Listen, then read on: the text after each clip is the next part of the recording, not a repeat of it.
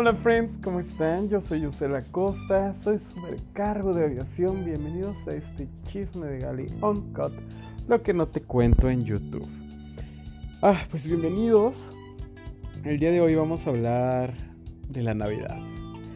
Esta fiesta que la verdad es increíble, que todos disfrutamos mucho, que estamos en familia, Vamos a ver a personas que a lo mejor ha pasado mucho tiempo que no hemos visto, compramos regalos, hacemos una cena increíble, todos nos arreglamos y sobre todo nos quedamos en casa para cenar. Esto es lo que pasa para la mayoría de las personas.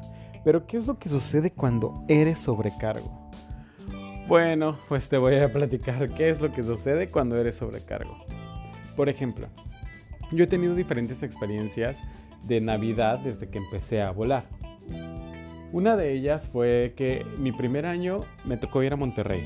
Me fui desde el día 21 y regresé hasta el día 24 en la noche.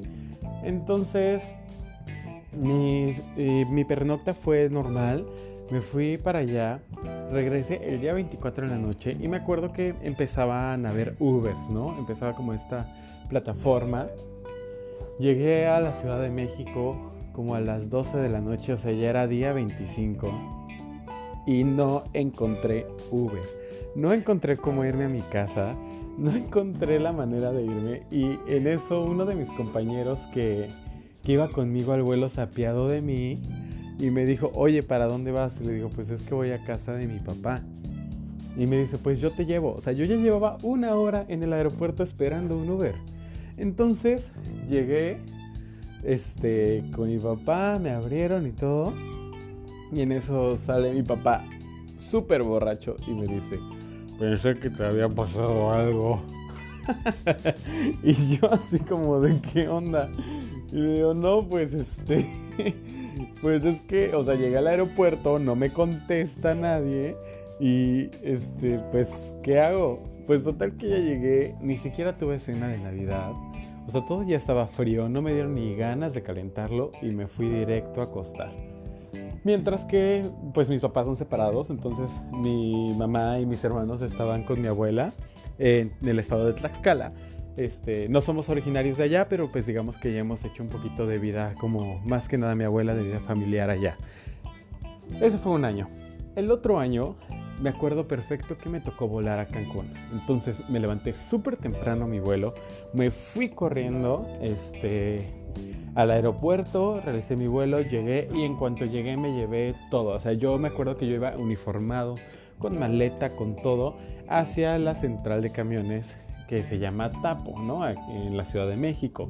Y de ahí salen los camiones a Tlaxcala. Entonces fue como la forma en la que yo pude llegar a la Navidad, estuve con ellos el día 24 y el día 25 me tuve que regresar porque el 26 yo volaba súper temprano a las 5 de la mañana a un doble radial que son ida y vuelta, ida y vuelta a diferentes lugares. Entonces, esa fue mi Navidad, sí la disfruté, pude estar con mi familia, pude estar un ratito con ellos, pero pues al final del día fue así como de, bueno, este, hola, llega, este, disfruta, come, cena, bye. O sea, entonces por un lado sí fue como padre porque pude estar con ellos, pero no tan padre porque no pude disfrutar a mi abuelita, a mis hermanos, a mi mamá más días.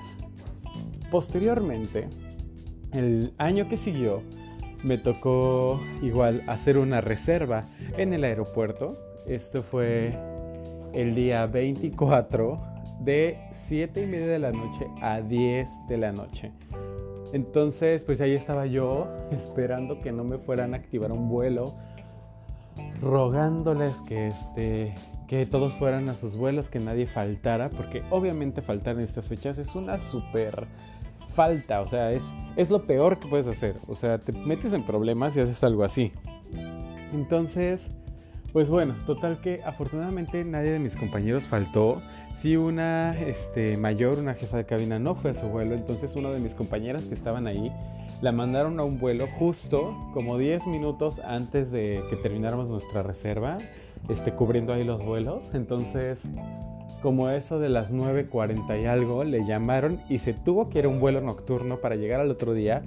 Y recuerdo que mi jefa, bueno, mi compañera estaba súper enojada porque estaba súper arreglada, se veía guapísima y no iba a poder llegar a la cena de Navidad. Volviendo a mi caso, yo en cuanto me dijeron eres libre, agarré mis cosas, volví a irme a la Tapo, a la central de camiones, y agarrar un camión, el primero que fuera hacia Tlaxcala. Por supuesto, pues había mucho tráfico, estaba súper lleno de, este, de gente, de peregrinos y demás. Y aproximadamente de la Ciudad de México al estado de Tlaxcala son dos horas y media.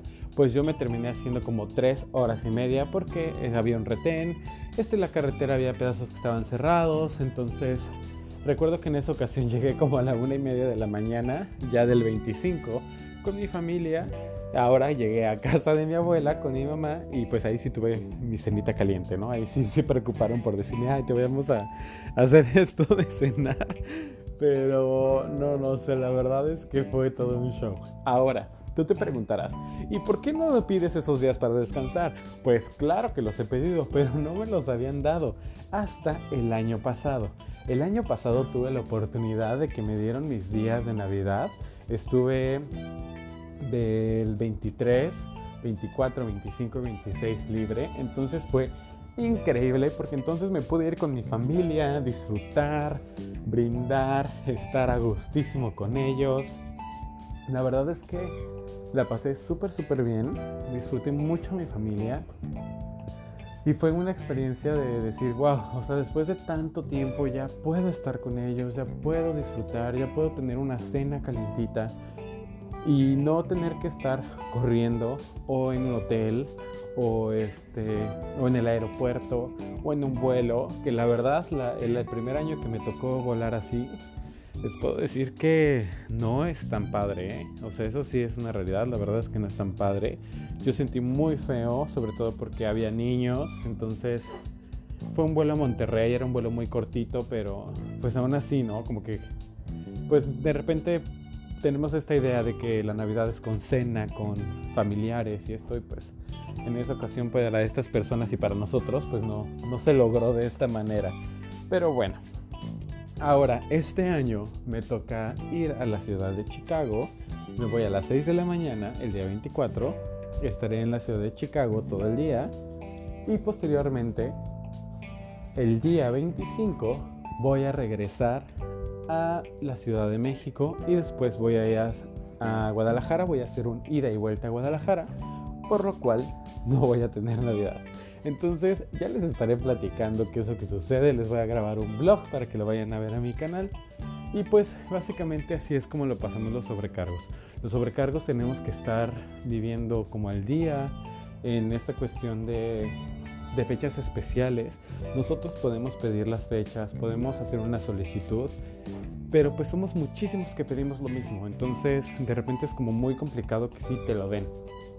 Y es por ello que este año me espera una Navidad, una blanca Navidad en Chicago, sin mi familia, sin cena, porque pues todo va a estar cerrado por esta situación de la pandemia, pero voy a estar con mi tripulación y creo que esto es lo bonito, donde encuentras el verdadero significado de la Navidad, porque estás con tus compañeros, estás con tu familia de tripulante y al final del día pues para eso nos rentamos, para eso este pues de algún modo cuando entramos a al curso, a la carrera de sobrecargo, sabemos que esto es algo que, pues que puede suceder, que, que es algo que, que va implícito, ¿no? Pero al final te queda como esa satisfacción de decir, bueno, yo la verdad es que pues llevé a una familia a su destino para que puedan estar con sus familiares, para que puedan estar con sus amigos, con sus abuelitos, cosas así. Y creo que esa es una satisfacción. Hacemos un poquito de Santa Claus. y bueno, espero que te haya gustado este podcast. Te mando un besote. El cielo es muy grande. Lindos vuelos. Bye.